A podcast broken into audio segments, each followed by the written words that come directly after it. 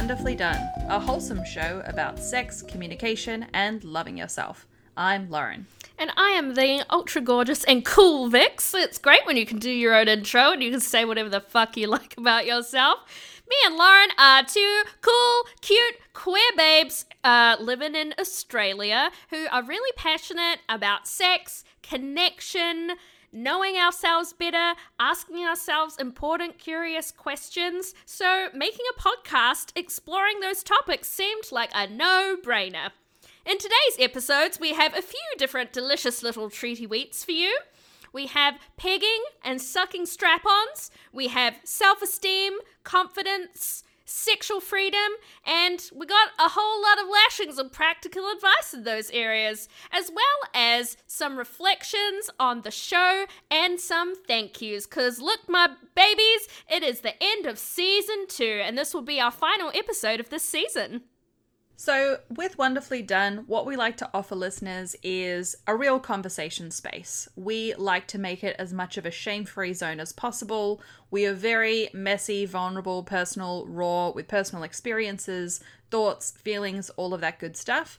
Making this entire show is an exercise in us working on our shame issues, and we want to share the same experience to you it's really important to note that as much as we are extremely enthusiastic amateurs, we are not professionals in any way. We are not doctors, counselors, uh, psychologists, or sex therapists. We're really just like your friend that you can just ask about the weird stuff. Ask about that weird kink that you just accidentally saw and maybe you're a little bit interested in.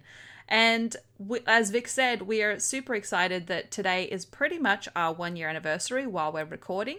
So, for those that have been there from the jump, thank you so much. And if this is your first little foray into the wonderfully done world, we really hope you're going to stick around. So, we're about to jump into some gorgeous, juicy questions, but I just wanted to let everybody know we do have an Instagram. So, you can go over and follow us while you listen, because uh, I know you're all gorgeous little multitaskers. You can hop on over to at Wonderfully Done Show at Instagram, and we can also take your questions there. So, let's get on with the podcast.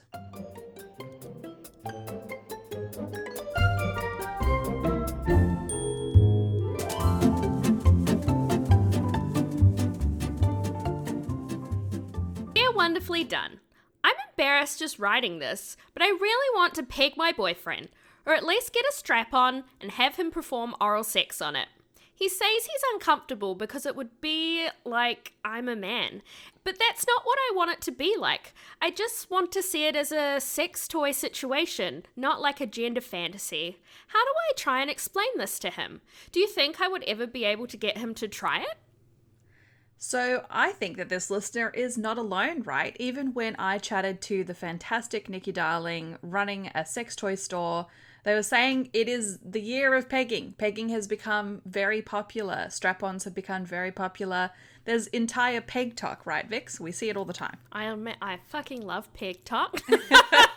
there is nothing better than like harboring these like what have felt maybe like slightly more secret fantasies or things that yeah one is kind of like nervous to to bring up the butt if you like sleeping with uh men sometimes like but uh it's kind of really like oh heartening to see that actually there's a whole bunch of people who are really interested in that so you're not alone. I think there'll probably be lots of people all over the internet that are also interested. I think it's great that this listener is being honest that there are people in the relationship that maybe both aren't on the same page immediately, which I think is actually more common. A lot of the time, people are like, here's this niche sexual activity, we're both super into it, and go, sort of thing. But sometimes you need to sort of introduce an idea of something and sort of chat through it, and there can be a little bit of hesitation. I would say one of the really good things is for both partners to sit down, not think about it as a disagreement, but do a little bit of sharing. One, what is sexy about it for her? And two, what is confronting about it for him? And it's not a conversation about agreeing to do something, but just saying we're just going to have a conversation about feelings that we're both having about this. Well, that's the thing, right? It's like treating treating it with curiosity instead of being defensive or frightened fear response. Cuz yeah, I mean that's the thing, right, with kind of like in interests in in bed and like other spaces in our lives like i think I don't know if any of us actually know all the things that we like or that we might like some of, especially in these kinds of areas where there's baggage and hang-ups. And I think especially sort of in this area there seems to be this like big fear of like because I like something touching my butthole that means I'm gay you know? Um and sort of it sucks. It sucks so hard that people feel like they can't fully explore what physical sensations or mental, I guess, games scenarios that they might enjoy because they're afraid that it will mean something more than I think it actually does. Yeah, anxiety getting in the way of something that could be super fun. And that might be something that is happening here because if I think about a lot of what I can find on Pornhub and stuff like that to do with strap ons, it's really aggressive stuff, it's really femdom stuff, it's really shaming the man a whole lot of the time, and it might just be that anytime your boyfriend has seen things to do with a woman wearing a strap and a guy, it's been really hardcore.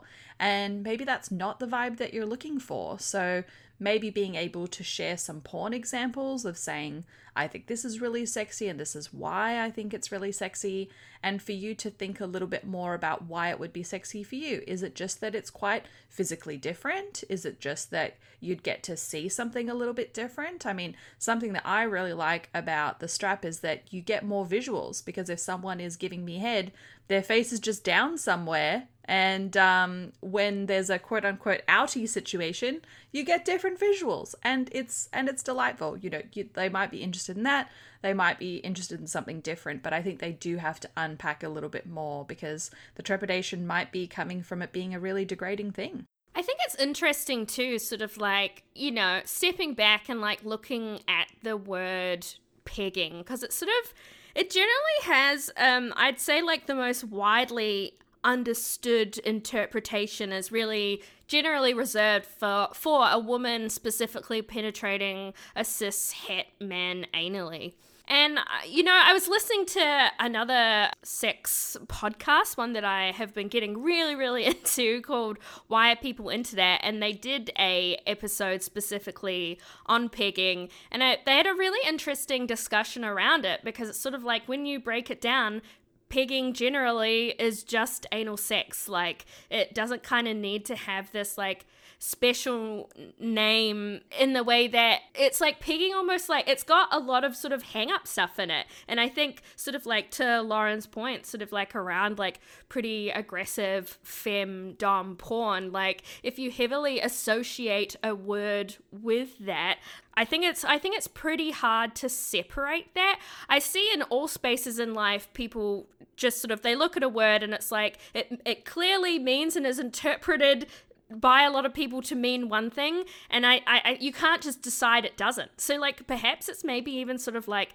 that word that's a problem because that's the thing is like this framing like it doesn't have to be femdom. It doesn't actually even have to be dominant. I feel like that's an interesting thing i think especially sort of like in het coupling is that uh, you know, this assumption that like to be the penetrator or the giver in the scenario means that you're dominant. Because that's the thing, it's like when you are, you know, the whole, shall we say, you're like sort of like consuming that person. And is that not an incredibly dominant act in yourself? Like a lot of the sort of like mental gymnastics or feeling or vibes in the room, like it can mean all different kinds of things. So yeah, I think when you're when you're thinking about wanting to to get into someone's butthole that maybe isn't super experienced with that or maybe has some hang up. Yeah, sort of like fun to to step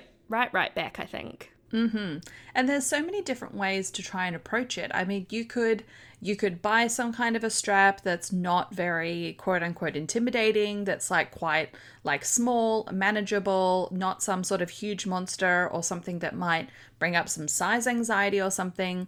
You could just wear the strap while the partner doesn't interact with it. It's just kind of there and it's on you while you're getting your chest played with, or you give them head or something, and it just kind of normalizes it and shows them, like, I'm still the same person. Our vibe can still feel very much the same. It's just there, it's just an accessory it's just a sex toy that's in the room.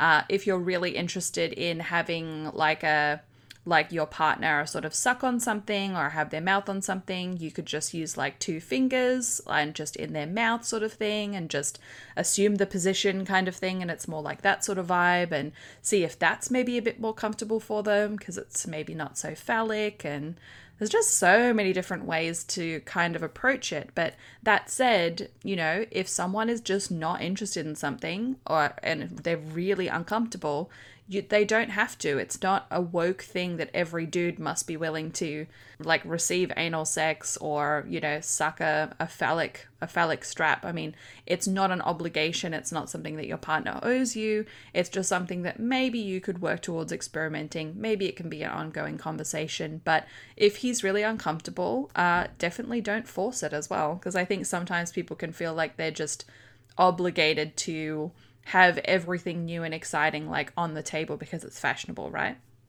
Yeah, very much so. And I guess it's thinking about like what other ways can you explore, I guess, in your solo sex, um, your fantasies or interests in this area, whether it's like indulging in some real dope porn of that kind and having some really luxury mazes. I don't know what the setup of your relationship is, yeah, I think that it's great that this person has something that they're curious about. They're interested in talking to their partner. It's good that their partner has been honest about having some hesitation.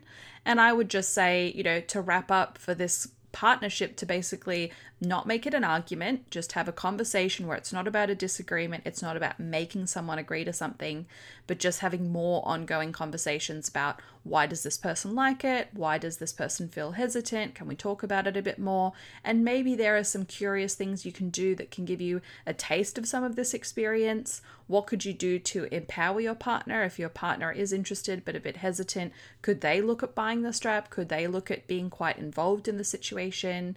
Can they suggest to you how they might be open to trying it? And just make sure that you're practicing consent throughout. And if it's truly not for him then it can truly not be for him. And we support you fulfilling that in other ways whether it's a maz just wear it while you jack off yourself. Like there's lots of things you can do. So onwards and upwards from here Another thing that I just really sort of like to call out with part of the way that this question was phrased, sort of talking about it not being a gender fantasy. And I just, I think it's really important to call out that sort of like penis, phallic object, Audis, like eh, they're not inherently male men. Uh, and I think it's really helpful, sort of like when talking about these these objects or parts, like removing the specific genitals or for you know gender and sex. Like those are separate, especially when we're talking about things like, yeah, a, a, strap and a dildo of some description. Like it's for anybody that would like to have that in a hole around their person and someone that would like to be placing that in and around someone.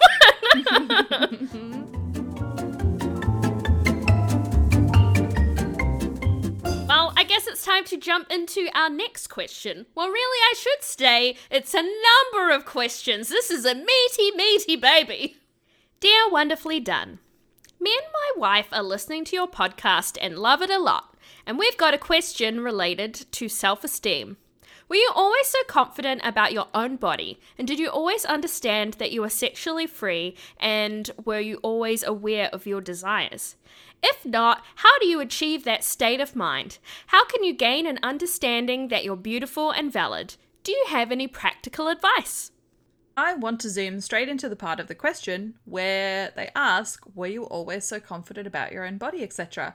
It's a huge no. It's a it's an enormous no. I was not always so confident and this question comes when I am at a low point. It is not some linear thing where you just get levels and you just get better. It absolutely ebbs and flows. And with everything that's been happening with life and the pandemic and lockdown, body changes, function changes. Some people go through pregnancy, all sorts of stuff. Your relationship with your body and how you feel about it, and even how society treats it, totally changes. So, no, it's not a situation where you're not confident now and you can never be confident people do not spring fully formed and completely confident. Uh, most people have got battle scars, and we're totally examples, right, Vix?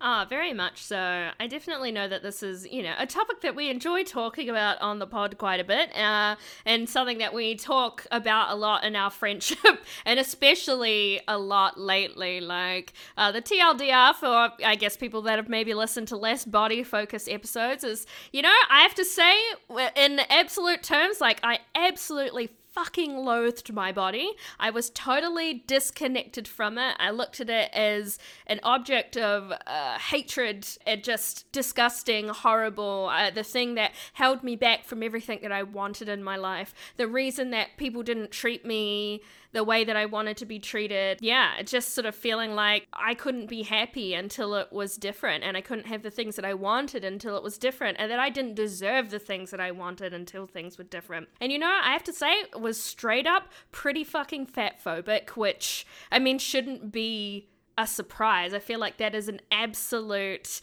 epicenter of uh, deep unhappiness with bodies in general. Like, I feel like people are maybe just like more hesitant to call it that.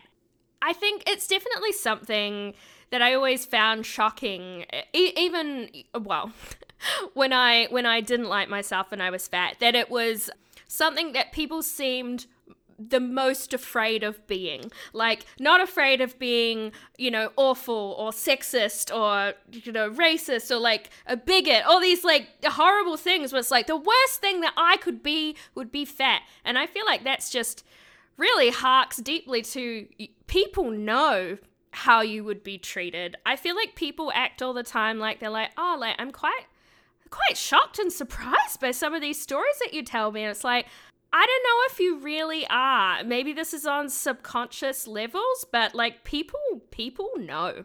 So I guess that's a fun one. That you know, thinking about my body and how I felt about it was something that I worked on very very specifically for quite a number of years. I would say above my career. Like it was my number one focus.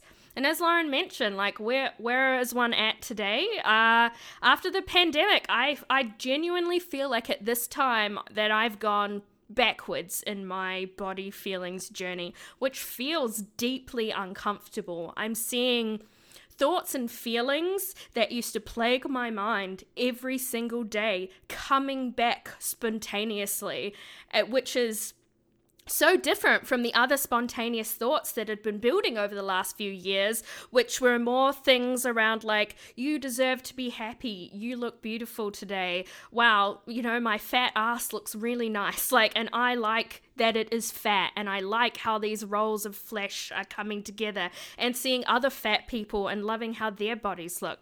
It's a real uncomfortable time, to be quite honest with you. Yeah, it's a real messed up spaghetti. It's very painful. It's very difficult. Uh, listener, if you feel like we're just coming out of the gates running, it's because the question came at a very, you know, as I say, like just not a linear, not an up time. And sometimes I've had really up times and I felt super good. And Vix talking about investing so much time and energy and effort. I think for me, it came from me just realizing that misery about my human body and the way it looked and how people would feel about it was almost universal across all of the women that I went to school with because I went to like an all girls school the the widespread eating disorders, the body image issues, like the the family bullying that was happening, the super unhealthy stuff, the self-harm, everything that was happening, I could see that it wasn't even about me as an individual. I could see that every woman that had what I wanted, you know, that was slender, that was small, that was blonde, that was whatever else, she was also miserable. So I knew that it's it's tied in with feminism, it's tied in with misogyny, it's tied in with who makes money off the way I feel about myself. And I was just, honestly, a lot of it was kind of spite. I was like, I could be a classical violinist with all the energy and the time that I have spent being miserable about my appearance. It's also not about me individually because every woman I know feels like this to a certain degree. And I just kind of got angry. I just got really angry. And then also having people who I respected the most in my life and my best friends being people that had bodies that society was like, no, no, no, no. And seeing them be happy and seeing me respect them and me being like, actually, I want to be more like them uh, really helped. Like it still made a little bit of space for me to be like, it's okay if not everyone's super attracted to me. Uh, and just being like, yeah, a, a weight wasn't going to make me feel better. I got in a relationship and the relationship didn't solve it. You know, I could get the most attractive girl in school to make out with me. That also didn't magically solve it. And I just kind of figured out that it was going to come from myself and it was going to come from me learning to disrespect the shitty things that were happening society- societally and the message that is I was being sent and things like that. So I would say sometimes I manage to access some body confidence, but I still have huge body issues. I still have huge shame issues. I still have issues around food. And then when we come into the element of being sexually free and being aware of desires, I think I have made more progress because I understood from a teenage time that I wasn't straight. And I think that sort of broke open the door for me to be more open to consider other things because I was in a horrible binary state of being straight passing, but actually being queer. And it took so much pain and suffering and misery and awfulness to actually break through that one barrier. But once I broke that barrier, I was like, I'm already a monster. I'm already transgressive. I'm already wrong to a lot of people. So I'll just fucking throw myself in the kiddie pool, so to speak. Man, it makes me so sad to think I still haven't broken through that wall yet.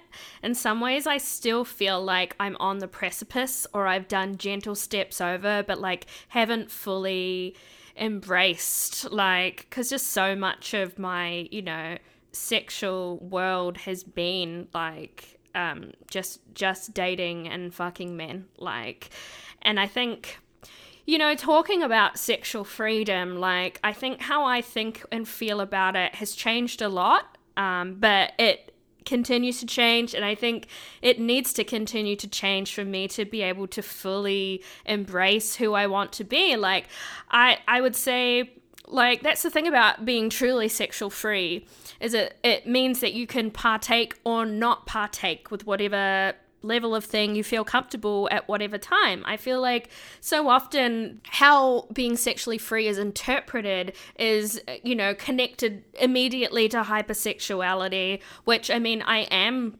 hypersexual, but the more that I learn that it's actually okay for me to fall at different places on that scale at different time, I would say the freer that I do feel because whenever I have had times of like feeling I guess sexually strange and like not myself and I'm like what's wrong with me? Something has to be wrong. I think it really was going to that ACE workshop last year and and I think it really just switched the light on in my head for like so much of the the thinking behind that and how people feel really is you know like like true sexual liberation to like live the life that you want to live and sex maybe is isn't a part of it and like either of those are okay and in that way you are free. Yeah, I think sometimes, sort of like in the world of being a hypersexual fat woman, sometimes I'm like, am I hypersexual? Or did I just feel like that was all I had to offer men? And when most men didn't look at me or weren't very nice to me,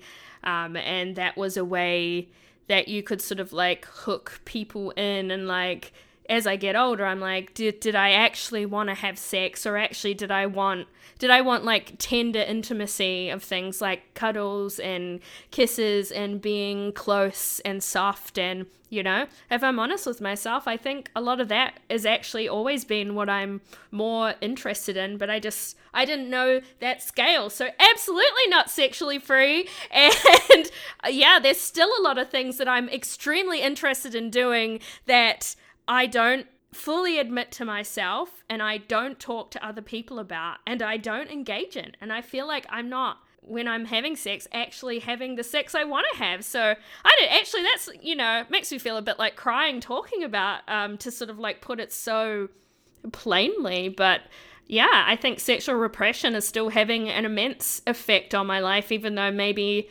from the outside it might look like I'm a lot more free than I actually am. I think a lot of people look at us or look at the show and are like, they've got it all figured out and they're having all this sex and they're having all these like cool, like sexy adventures and stuff like that. It's like, I myself am not a hugely sexual person. I'm not someone that has an immense amount of sex. Like, I invest deeply in these areas because I've got so much damage to sort of overcome, and there's so much that relationships and dating and sex can teach me about myself, and there's still so much I don't understand or that alarms me, and there's still so much unlearning to do. So, things like the podcast is me sort of teasing it out. Vix and I aren't here to help people just have more sex. Vix and I aren't here to encourage people to have more extreme sex. We're here to help people just try and understand themselves a little bit more or ask themselves interesting questions or think interesting things because we've done that. Like a sexual utopia is not one in which everyone is fucking all the time.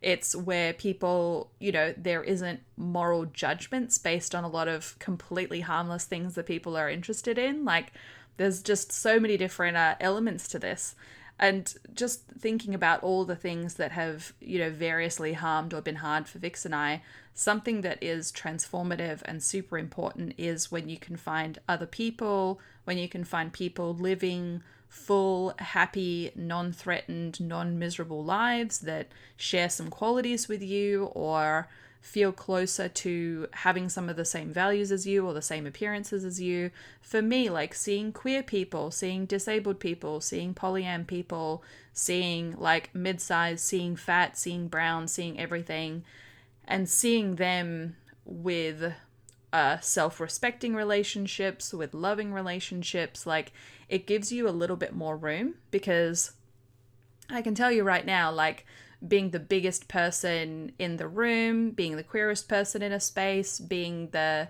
you know, being the most sexually weird person all the time is just super exhausting. There's lots of little microaggressions that happen. There's lots of exhaustingness that happens.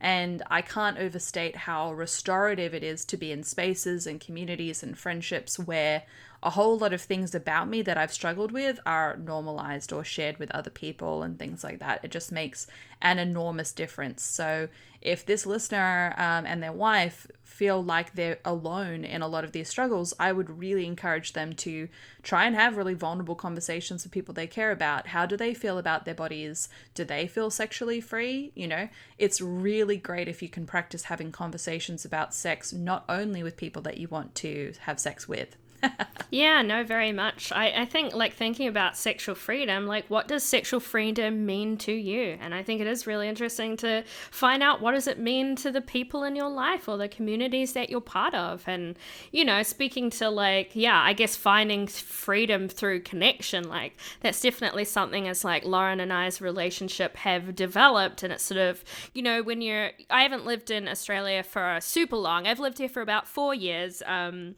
and luckily met met Lauren very, very early into me living here. Um, but like it still takes a really long time, even even when you're pretty pretty good at getting vulnerable, which I think is something that I was good at as soon as I arrived. Um, yeah, it, it takes time to sort of like feel out how deep you can sort of go in different areas. And I think like having things like Wonderfully Done has, has helped us maybe go much deeper in a lot of areas a lot faster, but like the more I find out about the the way Lauren's brain works and the way she interacts with the world around her, like yeah, the more free I feel to be able to explore more and to try things on. Yeah, I think yeah, it's the connection with other people there, and like, cause me and Lauren don't have a sexual relationship. Like, we have a platonic relationship, but it's sort of like the sexual exploration that I have with Lauren in non-sexual ways is like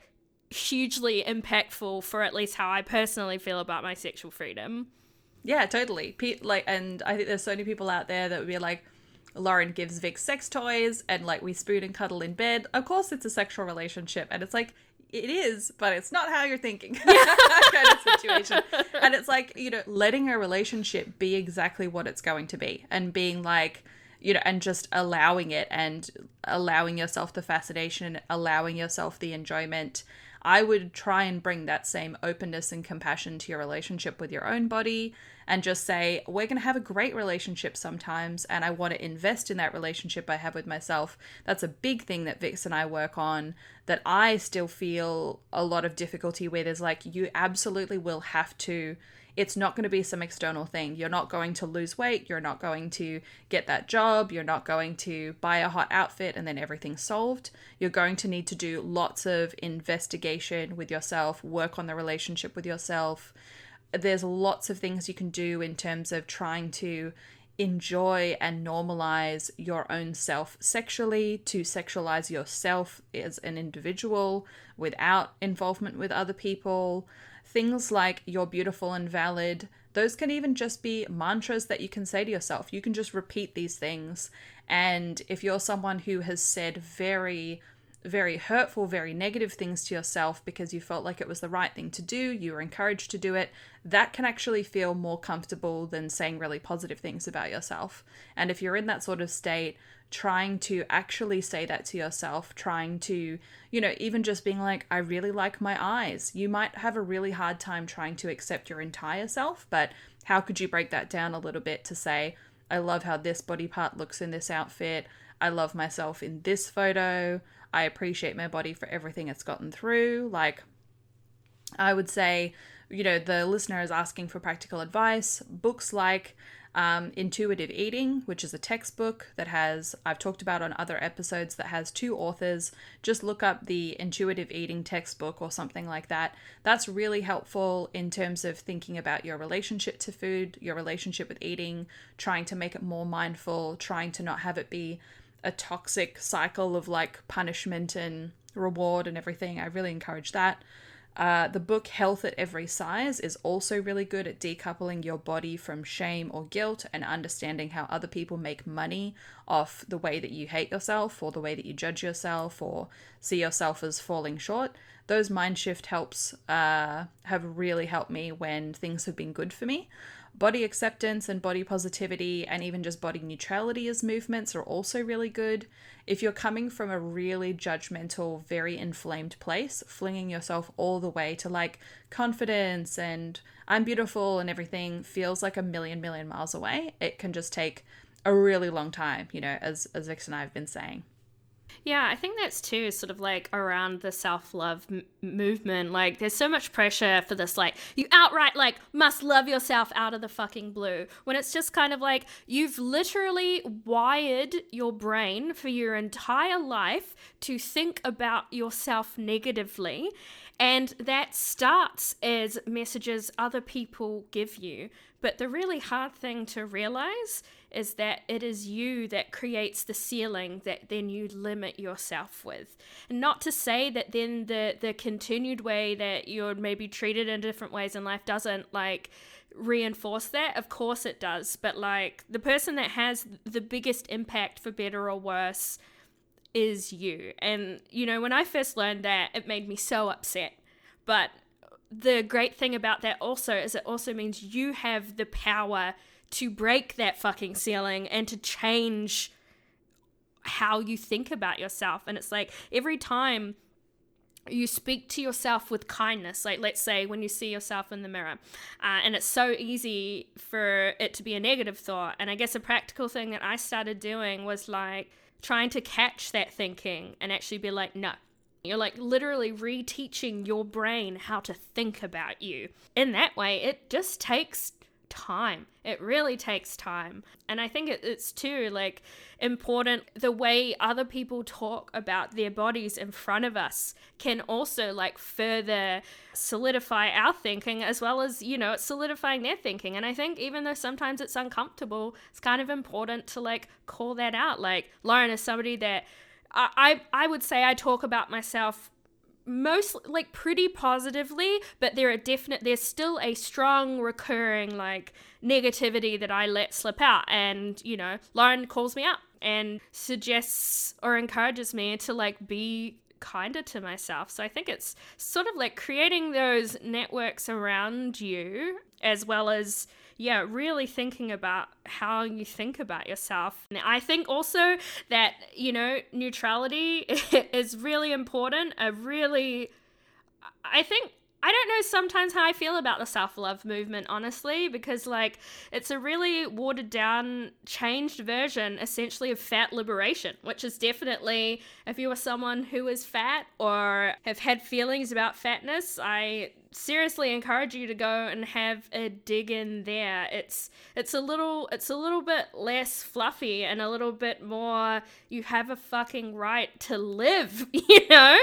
Um yeah uh, I, I think it's i think it's i think it's really important and the more i lean i think i would probably say i'm less like body posy as i am you know fat liberation yeah body posy i think is like a little bit of a starting place where some people are like other things are beautiful you know and it's that is kind of a bit of a 101 and i think it can help a lot of people i think it's great to like, I just had a look at everything in my life, everything with social media, and I was like, if this person makes me feel bad about how I look, I am letting go of it. I am blocking them.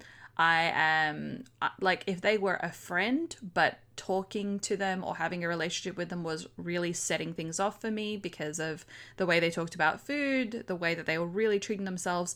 If I wasn't super close with them, I was like, I need to not because it's actually, it's almost like a critical load where there's scales of me feeling good and bad, and some people would put weight on the wrong side for me. And so for me, like, moving out of a family home where there was lots of really hostile self talk, lots of like really bad, difficult eating behaviors and things like that. That uh, to get away from that and not living with other people that had food problems just gave me a breath to kind of think about everything again.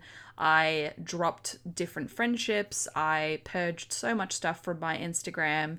I put a lot of fat bodies in my Instagram and in my TikTok, both because I'm like, this is really, this is really attractive to me, but also it just I when I would see them, I just wouldn't clench my stomach anymore. Like I would just be that fraction more comfortable and things like that. And we don't know what this listener and their husband, sorry, and their wife are coming from, but you know, fat phobia and relationships with food and things has really been a driving factor for me. So I'm focusing on that a whole lot.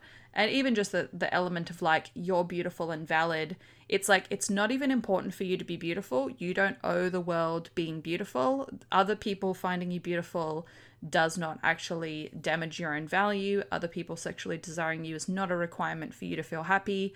Those are things that can feel impossible, and I still struggle with them, but they're also things that are true. So have a look at how the people in your life make you feel, and if they're adding weights to the wrong side, really rethink those relationships and seek out the ones that do make you feel really good.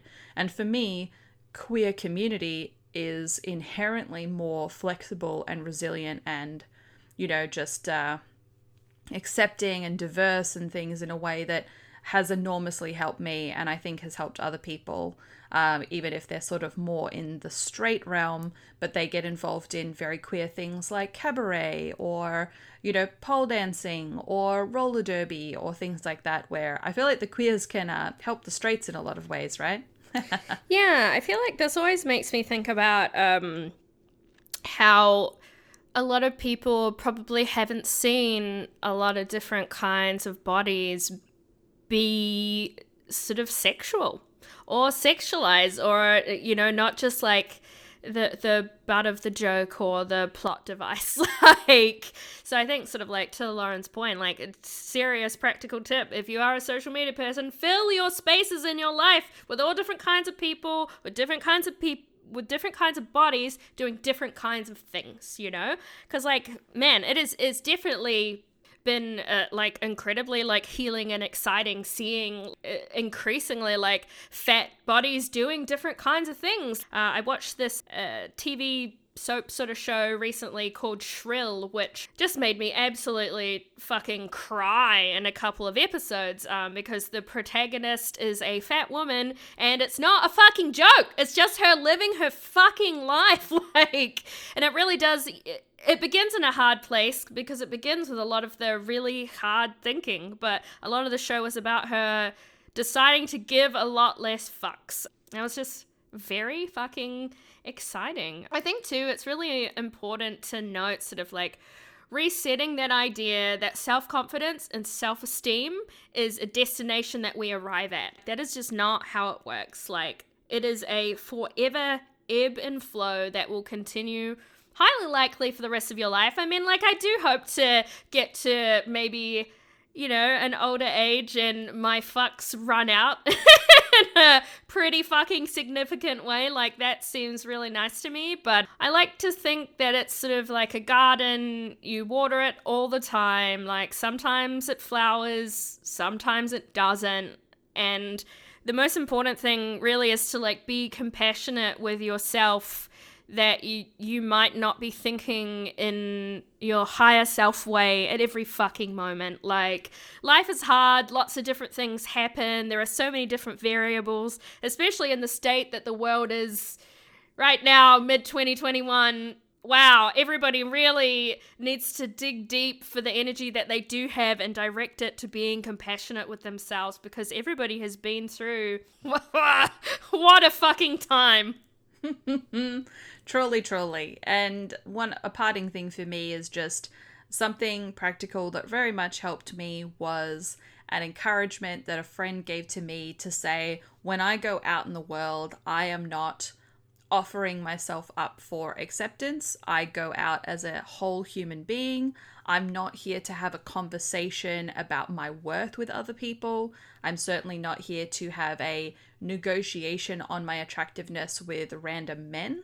What's really hard is that a patriarchal society makes us feel like we are less safe, we are less valued, we are less just worthy if the dominant group does not approve of us. So that's actually a very hostile environment to live in sometimes. So if you're well resourced and if your community doesn't have a really hostile power broker at the top that hates everything that you are, everything else below it gets a lot more healthy and happy. So I'm speaking in some abstractions, but hopefully it makes sense. Just going, just knowing that you can go out in the world when you feel beautiful and valid, it does have a spill on effect. Just when you see a photo of yourself genuinely happy, genuinely relaxed, most of the time yourself and other people will find you more attractive. That is not the most important thing a lot of the time, but it is can be a really good deciding factor in you choosing to invest in your own happiness. Like just genuinely what makes you happy. So, yeah, wow. thank you so much for going on the journey and asking the good questions, listener. I haven't heard you say a lot of this before, to be honest. I feel like you've been fucking holding back from me. How very dear. Wow. Yeah, what would my life look like if I didn't go out seeking acceptance? And I'm just like, this is what it is. I mean, I feel like I have in past, but maybe wow sorry. You know when just people say a certain statement and it just like smacks you in the face and you're just like holy shit. I mean not that that's like something that doesn't happen often in our conversations but you know what i mean. Uh, it's why we love our relationship. And you know some days i'm there as a person and some days i'm super not there as a person. And that's probably one of the most important things as Vix says like it's not a destination it's a journey choose to invest in yourself, you will see a benefit. Like it if you can figure out what is helpful for you, what makes progress for you. I encourage you to have more conversations with other people about this. There's no quick fix, but it's it's going to be one of the best things you've ever done. Like me trying to help myself get through so much of this stuff and treat my shame and go to therapy and everything has been something that has made the biggest impact on my like on my life and on my health. Even though i'm coming from a not great point right now it's still so much better than when i was like 15 so oh yeah. Very yeah. much so. And i really hope you can find those people who can relate to the work that you're doing and share in it and praise you and just support each other because yeah it's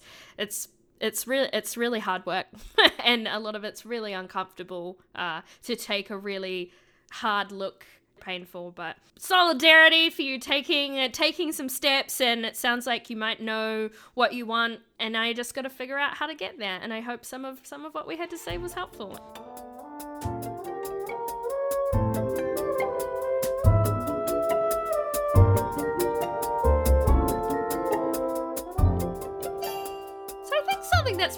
important to do today is to have a little bit of a reflect on season two, the season that was, what we thought it might be, what it actually was.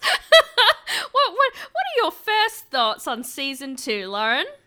Well, just coming off the back of answering that question and really going into the body stuff again, it just really reflected back to me about how much I am grateful for the experience of getting to make this. Like, I was really sort of dreading answering that question almost because I was coming from a low place and I have really struggled with body stuff and weight stuff and the listener's question really encouraged me to think back in what have I done? What have been some of my turning points? What are the things that helps? What's the compassion I'm trying to practice? And it actually just reinforced a lot of the progress that I've made and stuff and I was like, wow, it's really helpful to talk through that kind of stuff and I'm so grateful that this process helps me actually do it. So I just felt really happy about that. Yeah, no, that's really beautiful. Like as we were, you know, chatting in the not to be published section, yeah, it's truly like things that I've never heard you say before. And I think, yeah, asking yourself and others interesting questions about how you think about the world we're living in, how you relate to it, how you relate to yourself, can just be really, really rich areas um, that help us grow and think in new ways. In this season, I've been very excited with like I think the the quality of the audio has been awesome. I think Lauren's done an awesome job there, and uh, it was so nice uh, adding in like little sections. And you know, I just listened to an episode of this podcast, and I'm like, wow, that sounds that sounds pretty fucking good. Like we we, we made that like and it's it feels really ah, I, it just makes me feel really good yeah i feel like we have just had incredible interviews i mean you don't want to play with favorites but i feel like I've absolutely loved doing recent re listens with the Sir James interview, absolutely love the Hien interview. I just want to say a huge thank you to everyone who's given the time and energy. Even if you just get a little slice when you listen to the podcast, there's so much more that goes into it. Lots on the cutting room floor, lots of generosity with these people. And I'm already really excited with a bunch of the uh, interviews that we'll have for season three. That's right, you heard it here. There will be a season three, which we're very excited by. And we would love to hear from you about more changes and more improvements that we can we can make. Yeah, no, I'm very excited. I think we have some things some things coming up that you will really enjoy and some yeah, some in- interesting perspectives from people doing interesting things that uh yeah they tickle our brain. So I, ha- I have a good feeling. I think it's a really nice place too to you know acknowledge that maybe this season took a little bit longer than we had hoped. Like we're actually at today, the day that we're recording this, we are pretty much at our one year anniversary, which is really exciting to have been doing and thinking about this project for a whole year. And I really don't think we thought that the pandemic would still be affecting our lives in such large ways, which, you know, it has made sometimes it hard to keep dates that we've had, at least in our heads, because that's the thing, right? Is like, this is a passion project that we do for pleasure, and we try and have a, a healthy ethos with each other with how we produce it, and that life comes first, things change, be flexible. So I'm really excited to to see how we undertake season three. Uh, and yes, as Lauren said, questions would be awesome. And it would be awesome if you're enjoying the show, if you could please share it with people that you think would get some value out of it. Or just bloody well enjoy us. Either is fine. Any reason you have under your hat, uh, I would be delighted by. Even if it's you thought we were silly. Like, I don't really care. but genuinely, everyone who's listened, everyone who's given feedback, everyone who's given a review, it really means so much. It gives us a huge smile. It makes us feel seen and listened to and appreciated. And even if you don't agree with us, just you spending the time to listen to what someone's making, something that's come out of the pandemic, something that is as raw and bleeding and messy as what Vix and I make sometimes, you choosing to spend your time listening to it. And when we hear about what it's meant to you or the conversations it's helped you have, it really makes us super proud and makes us absolutely super happy. So thank you so much. And those ushy gushy feelings is why we'll come back for a season three. Yeah. Ah, very passionate about uh, the bravery to be vulnerable, inspiring others that being vulnerable and to be seen in more of their entirety is okay and awesome. And uncomfortable, but Yep. also very fun oh, and, fun Oh and my! Sometimes it's really fucking uncomfortable. Incredible. So, we're going to be taking a little bit of a break. We're going to be putting the finishing touches on a plan for season three. So, we will be back as soon as we do have a hard day planned. We will let you lovely little bunnies know. In the meantime, of course, we're still going to be on Twitter. We are at Done Wonderfully. You can always anonymously message us at curiouscat.qa forward slash wonderfully done. Wonderfully Done is listed on many, many different podcast websites. A review on any of those, especially written reviews, the algorithm just eats that up. We'd love to collect some more listeners while we are on that little break before season three, and we'll see you on the flip side. and hey, you're doing wonderfully.